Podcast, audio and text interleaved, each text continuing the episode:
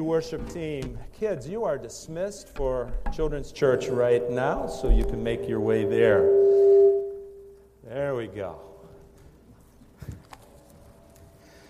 And let's take our Bibles. Um, I think if we turn these monitors off, that shuts off the uh, feedback. There we go. Sound like I'm echoing in my own head.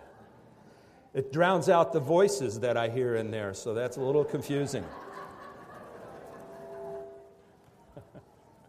All right, let's, uh, let's take our Bibles and we will turn to Acts chapter 6. And uh, we're going to be looking at this passage where we find that God's work continues in the face of inner and outer conflict.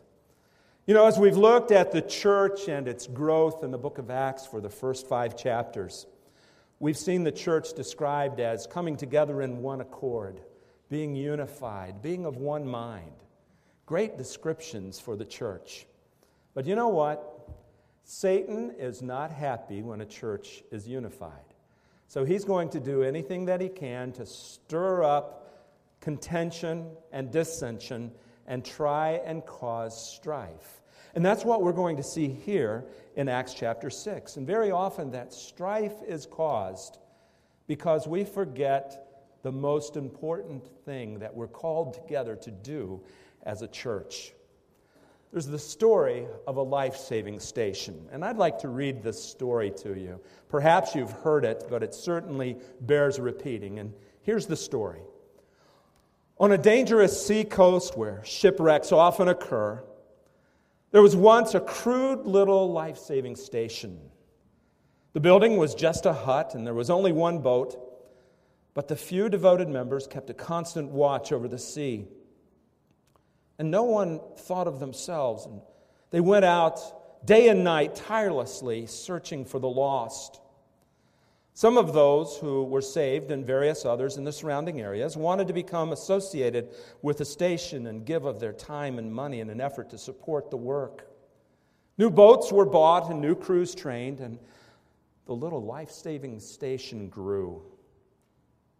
Some members of the life saving station were happy that the building, or unhappy that the building was so crude and poorly equipped. And they felt that a more comfortable place should be provided as the first refuge of those saved from the sea. They replaced the emergency cots with beds and put better furniture in a larger building. Now, the life saving station became a popular gathering place for its members and they decorated it beautifully and they furnished it exquisitely because they used it as a sort of club. Fewer members were now interested in going to sea on life saving missions. So they hired lifeboat crews to do this work. The life saving motif still prevailed in the club's decorations. And there was even a miniature lifeboat in the room where the club initiations were held. About this time, a large ship wrecked off the coast, and the hired crews brought in boatloads of cold, wet, half drowned people. They were dirty and sick. Some of them were of differing ethnic backgrounds. The beautiful new club was in chaos, so the property committee immediately had a shower built outside the club where victims of shipwrecks could be cleaned up before they came inside. At the next meeting, there was a split in the club membership. Most of the members wanted to stop the club's life saving activities since they were unpleasant and a hindrance to the normal social life of the club. Some members insisted upon life saving as their primary purpose and pointed out that they were still called a life saving station, but they were finally voted down and told if they wanted to save lives, all they had to do was go start another life saving station, which they did. As the years went by, the new station experienced the same changes that had occurred in the old. It evolved into a club, and yet another life saving station was founded, and history continued to repeat itself. And if you visit the seacoast today, you will find a number of exclusive clubs along the shore. Shipwrecks are frequent in those waters. but most of the people drown. Now, we can see parallels, obviously, between this and, unfortunately, the church. And I'm not talking about Oaklawn Bible Church, I'm talking about the church, all churches that lose their perspective, that become distracted and forget their main purpose. When we come to the book of Acts, chapter 6, we find a reminder that in the early church, the apostles told the people what they had to do to stay on task, to make sure that they didn't lose perspective. What we want to see this morning, and by the way, if you're new to us, we have an outline that's right in the bulletin with blanks on it. The yellow words are words that you can fill in the blank if you choose to. But let's talk about what was going on here in Acts chapter 6. There was a distraction that had come into the church, and it was a legitimate concern.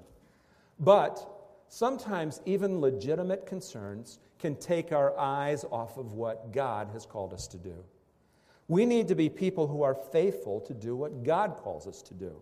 And what happened because of this concern was some dissatisfaction that grew in the church body.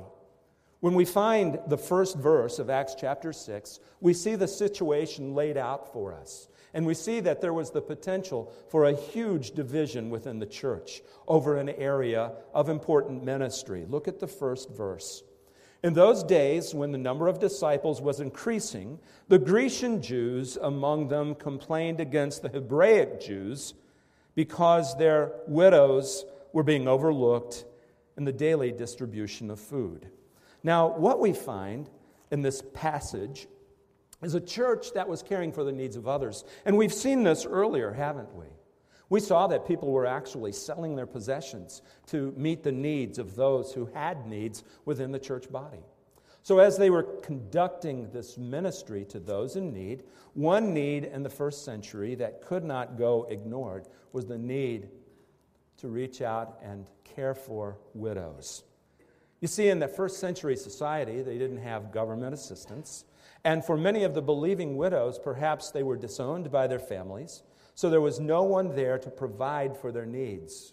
We find that in Paul's letter to Timothy, Paul talks about this when he says, Give proper recognition to those widows who are really in need. But if a widow has children or grandchildren, these should learn first of all to put their religion into practice by caring for their own family and so repaying to their parents and grandparents, for this is pleasing to God. So, in instances where there wasn't a family that was either available or able to care for the widow, the church took on this responsibility. And it was something that God would have us do. This was a ministry that, that was an important ministry, a Christ centered ministry, an obedient ministry. But what happened?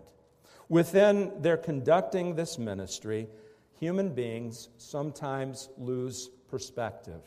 We allow our prejudices, we allow our own preferences to raise up, and we divide over them. So, what was going on here was this the Jewish followers, they were in Jerusalem, gave priority to those who were from the Holy Land, the Middle East.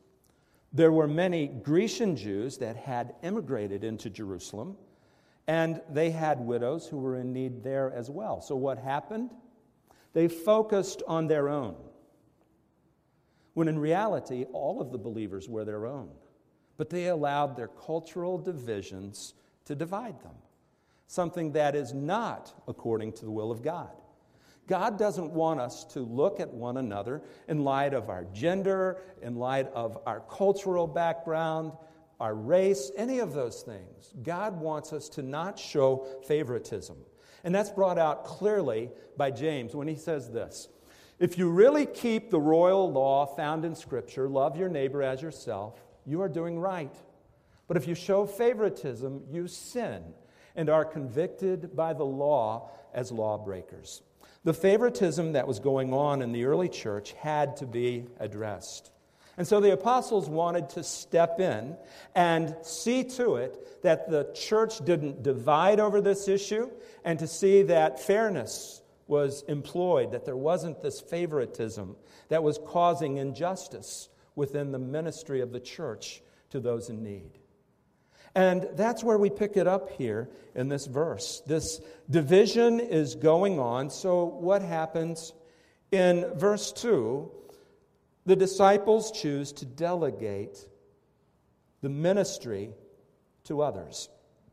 You know, there's a temptation sometimes for leaders in the church to look and to say, I'll just do the need of that ministry so I'll know that it gets done.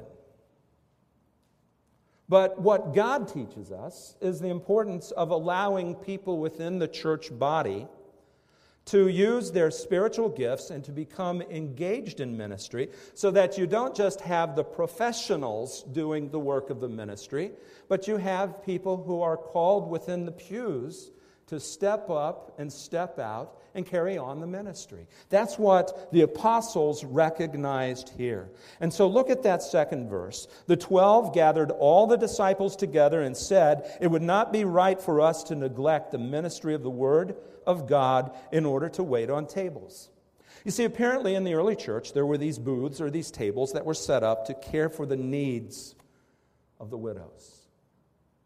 And so the apostles could have said, well, you know what? We won't pray together anymore and we won't go out and share the word of God.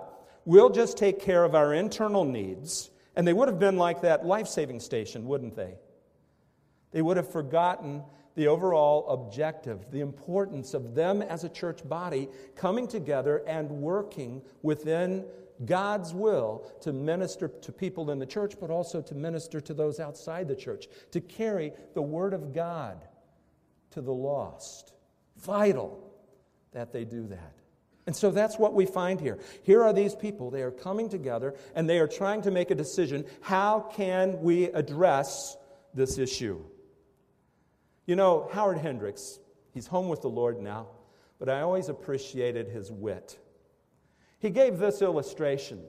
He said the church is often like a professional football game you have 22 men on the field desperately in need of rest, being watched by thousands of people in the stands desperately in need of exercise. and that's kind of a picture sometimes of what goes on in the church, isn't it? The apostles were saying, No, we're not going to do everything. We're going to present this problem to the church body and we're going to invite the church body to find a solution with us to this issue. And part of that solution will mean delegating to them responsibilities so that they can carry on the work of the ministry. And that's what they did. When we come to verse 3, we find that there is teaching here concerning the solution and how the leaders of the church depended on others to share the load. So look at this third verse. Brothers, to seven men from among you who are known to be full of the Spirit and wisdom, we will turn this responsibility over to them and will give our attention to prayer and the ministry of the word. The apostles remembered their objective to pray and minister the word. And so, to address the issue, notice they called upon the church body to provide those who would carry on the ministry to these women, these widows. So, they're calling on the church to step up, to become engaged in this. And notice they didn't just say, hey, give us seven warm bodies. Anybody will do. You get them, we'll plug them in, and if they do well, fine, and if they don't, well, that's fine too. We just want people who are willing. Doesn't matter anything else about them. Whatever. That's not what happened. Look at the qualifications that are mentioned here. They wanted seven men who were full of the Spirit. In other words, these are people who are dependent on the Spirit of God. Not serving in their own strength, because you know what happens when you serve in your own strength? You are going to burn out. It's not a question of if, it's a question of when. It's going to happen. So, the requirement of being full of the Holy Spirit meant these were people who were yielding to the ministry of the Spirit in their lives. And it was demonstrated by their actions. Their dependence on the Spirit of God was demonstrated in the church body. But also, there was a requirement that they be full of wisdom. Now, wisdom carries with it the idea of practical knowledge of God's Word. Not just knowing the Word of God, but knowing how it applies to a specific situation and seeing how Scripture can be used in everyday life. That was the idea of wisdom. And the men that were called upon to serve had to be people who were controlled by wisdom and by the Spirit of God. But then look at the middle of that third verse. We will turn this responsibility over to them. And then verse 4 we will give our attention to prayer and to the ministry of the word. You know, Lee Iacocca, he was the uh, head of Chrysler years ago. And he turned the company around. It was in a nosedive, and he kind of pulled up on the yoke there and got out of the nosedive. And uh, just, just a brilliant manager. But he said this the main thing is to keep the main thing the main thing. Kind of a pithy little saying, but it really makes sense. And that's what the apostles realized in this passage. Their main thing, ministry of the word and prayer. And if they were going to do that, they couldn't do every job and meet every requirement that took place in the congregation. They had to focus on the main thing that Jesus Christ had called them to do. And so they were counting on the church body to have people to step up and help in this. Now, when we come to the fifth verse, we meet the people that the church selected. And Two of the people we're going to see again very shortly in the book of Acts. The first one mentioned, now I know it's probably spelled Stephen, but it's too hard to say Stephen for me, so I'm going to call him Steve.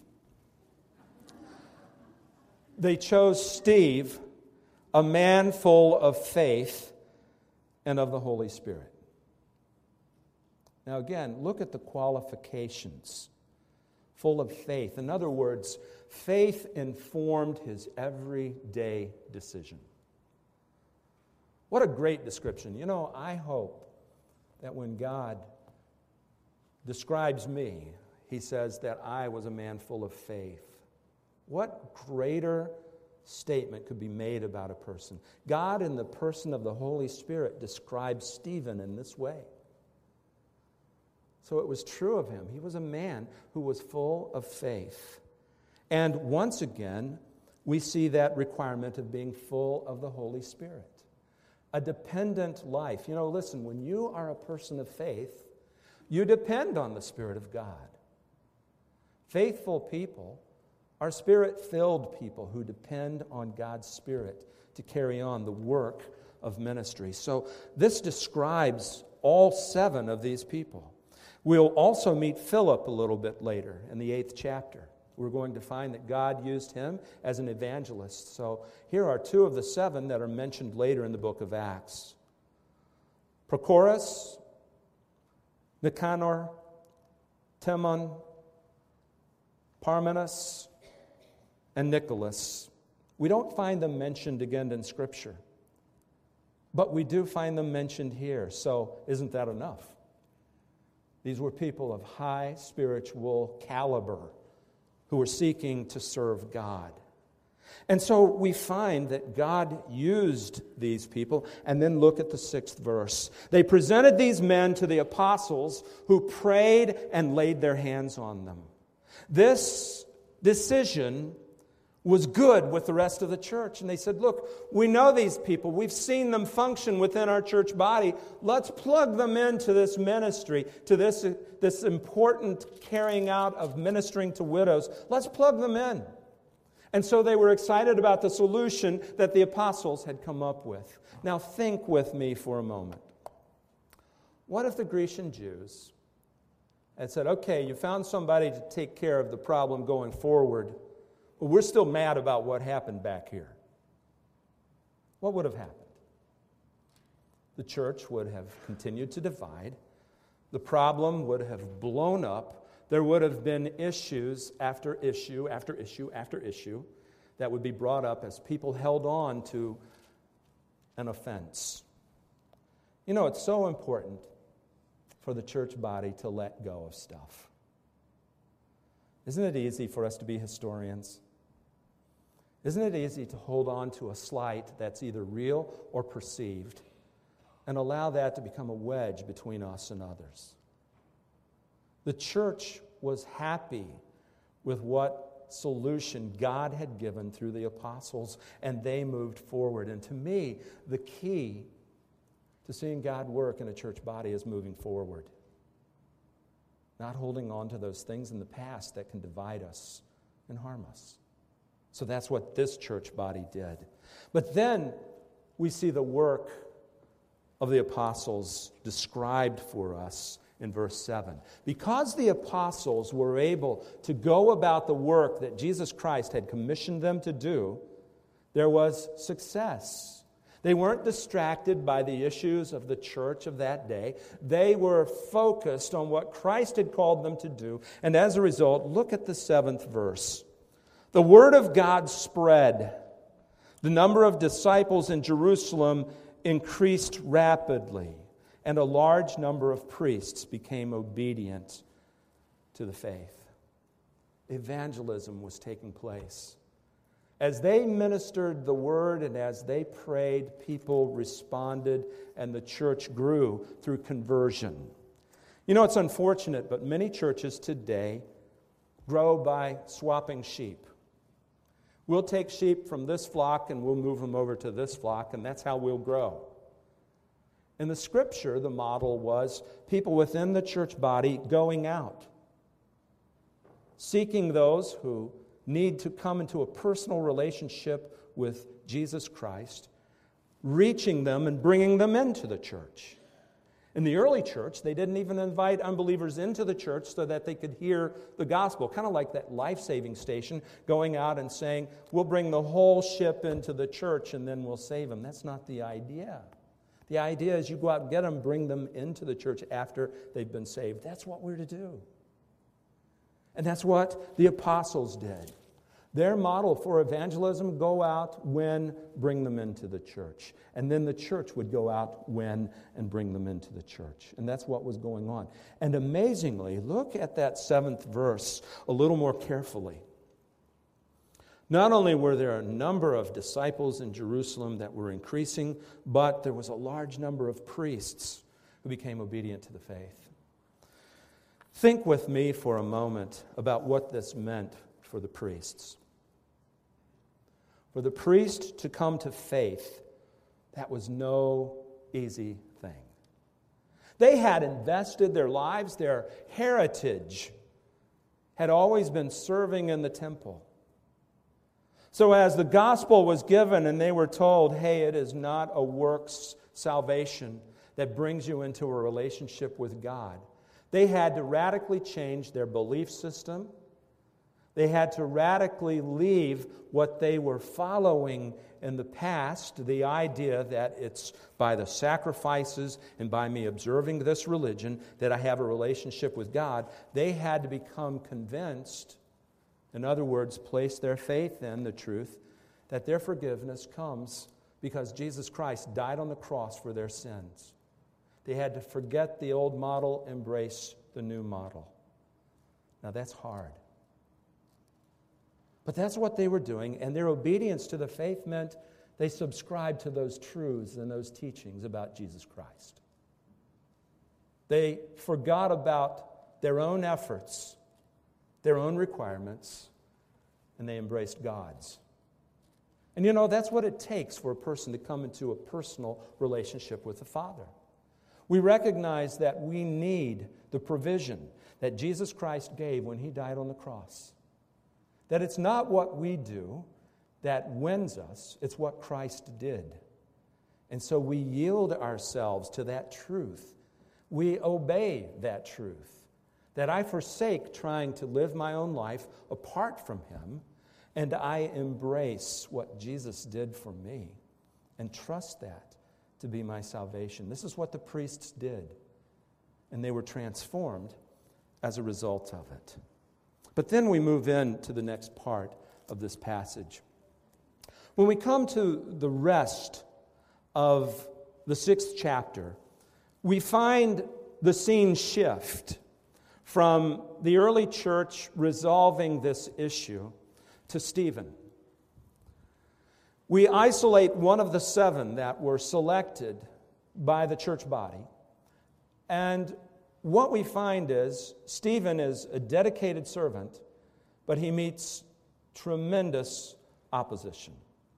And what we're seeing here thematically is this sometimes opposition in the church comes from within. We run into those little disagreements, and those disagreements sometimes mushroom into big disagreements. And so when Satan is trying to harm the church, very often he'll try and harm it from within. But when it doesn't work to harm it from within, he will also harm it from without. And that's what we see here in the case of Stephen.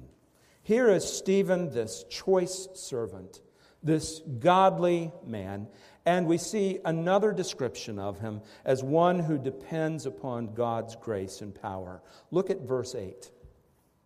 Now, Steve, a man full of God's grace and power, did great wonders and miraculous signs among the people.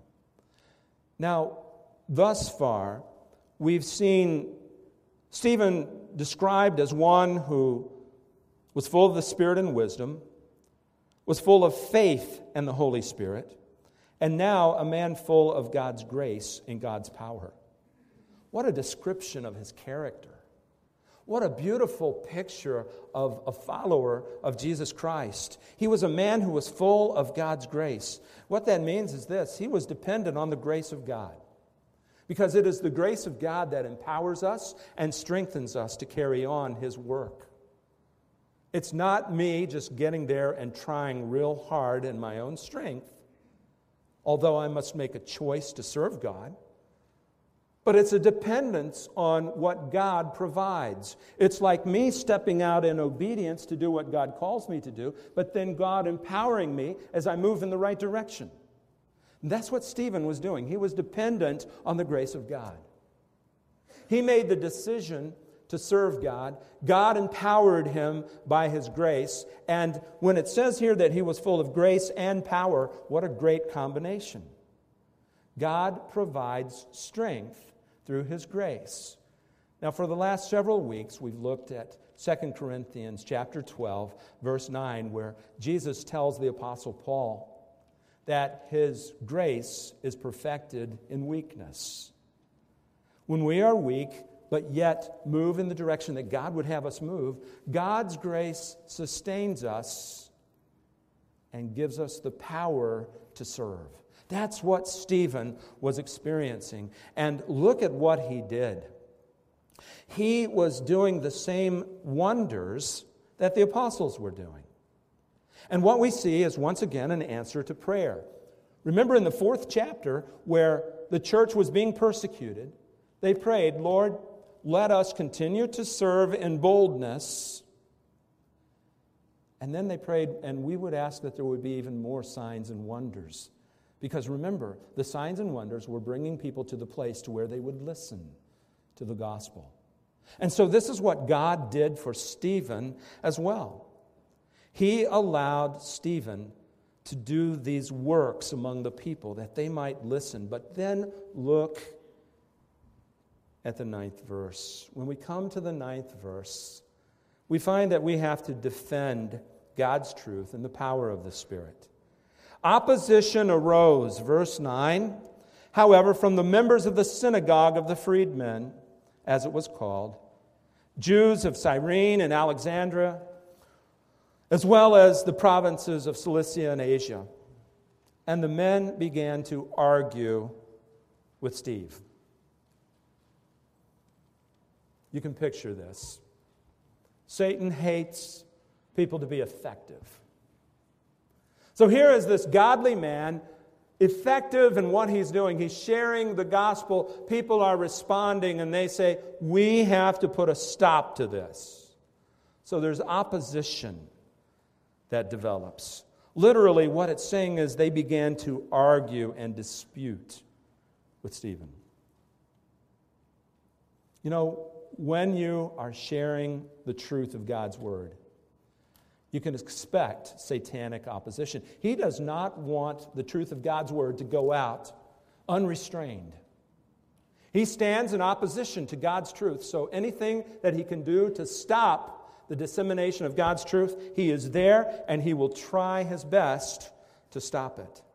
But not only do you have Satan who wants to stop the truth, you have our old nature, that sin nature in human beings that wants to resist the truth of God.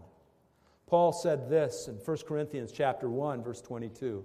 Jews demand a miraculous sign, Greeks look for wisdom, but we preach Christ crucified, a stumbling block to Jews, foolishness to Gentiles.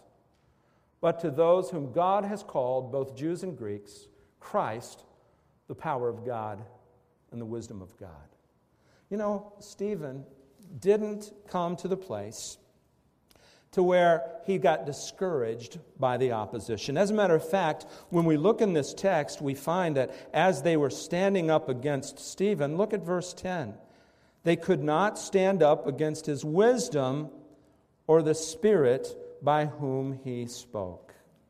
God enabled Stephen to say what he needed to say by the power of the Holy Spirit. Have you ever experienced that? You're in a discussion with somebody, and God puts a profound idea in your head as you're talking to that person. And it always amazes, it amazes me when that happens to me because I'm like, where did that thought come from? I'm not that smart. I know I didn't come up with that. And yet, God will help me remember a verse, He'll help me remember a truth, and it's the Spirit of God. Well, this is what was taking place right here with Stephen. As these men were objecting, Stephen was giving answer, answers from the Spirit of God. I think of what Paul wrote again in 1 Corinthians. When I came to you, brothers, I did not come with eloquence or superior wisdom as I proclaimed to you the testimony about God. For I resolved to know nothing while I was with you except Jesus Christ and Him crucified. In other words, as he was presenting Jesus Christ, he presented him as the Messiah. Christ means Messiah. And as the one who was crucified, the one who died for them, the one who made provision for their sins. So, this is the Jesus that Paul was presenting. And in verse 3, it says, I came to you in weakness and fear and with much trembling. My message and my preaching were not with wise and persuasive words, but with a demonstration of the Spirit's power, so that your faith might not rest on men's wisdom, but on God's power. That's the key. And listen, when we preach Christ crucified and depend on the Spirit of God to speak forth that truth, we will see lives changed. That's what the Word of God is reminding us of in these passages. And here is Stephen faithfully carrying out what God had called him to do. But then we come to verse 11. And what we find is this if the opposition is out argued, they turn to deceit. They will make accusations against our teachings, against us, and they will try to diminish the way people view followers of God. If they can't out argue the follower of God, they resort to this. So look at the 11th verse and notice what we find. When they secretly, or then they secretly persuaded some men to say, We have heard Stephen speak words of blasphemy against Moses and against God. Now, does this charge sound familiar? It should. The same charges were leveled against Jesus Christ, our Lord Jesus Christ. These people leveled these charges against him and they accused him of blasphemy. So remember, this is the same group that opposed Jesus. So they employ the same strategy that they employed toward Christ. And so here they are making these false accusations. Look at verse 12. So they stirred up the people and the elders and the teachers of the law. And they seized Stephen and brought him before the Sanhedrin. Now, the Sanhedrin was about 171 people. And here is Stephen brought before the Sanhedrin. Again, the intimidation factor. But what we're going to see here is as the Sanhedrin was intimidating Stephen, they had gone past just intimidation. They were now moving into elimination. And that's what Stephen would experience. Verse 13. They produced false witnesses who testified, This fellow never stops speaking against this holy place and against the law. Again, false accusation. And yet, what is truly ironic in all of this is that these were people who sought to defend the law. What they were doing was breaking the law to defend the law. One of the Ten Commandments, thou shalt not bear what? False witness against one another. So, what are they doing? I'm going to bear false witness against this person who is teaching about Jesus in order to make him stop and defend the law, which just happens to say, Thou shalt not bear false witness. Do you get that? Their issue was stop it at all costs. Play fast and loose with the rules when they work in our favor, apply them to them when they work in our favor as well. that was their desire to crush the work of God through the ministry of this man, Stephen.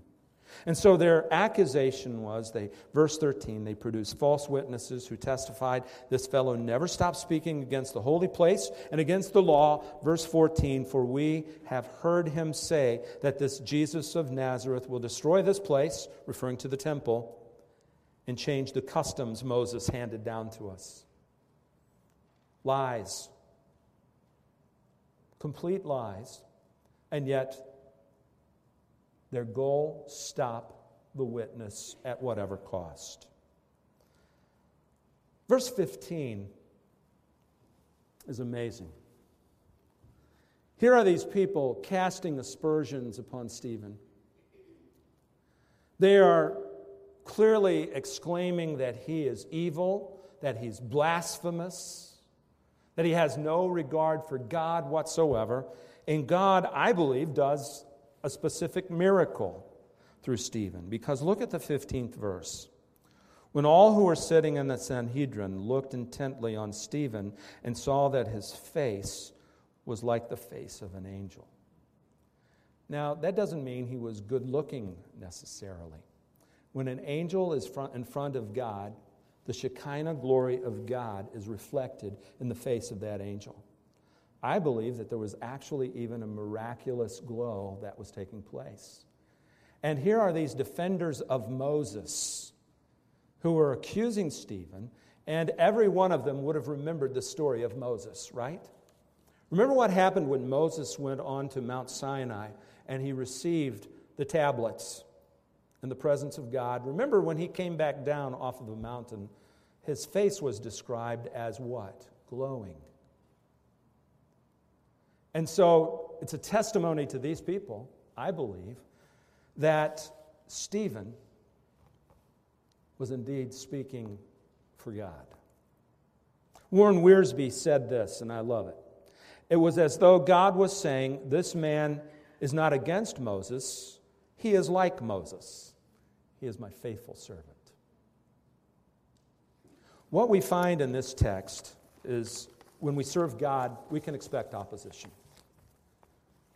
Satan will sometimes distract us by things that go on in the church body and cause us to lose our perspective on what we're really here to do.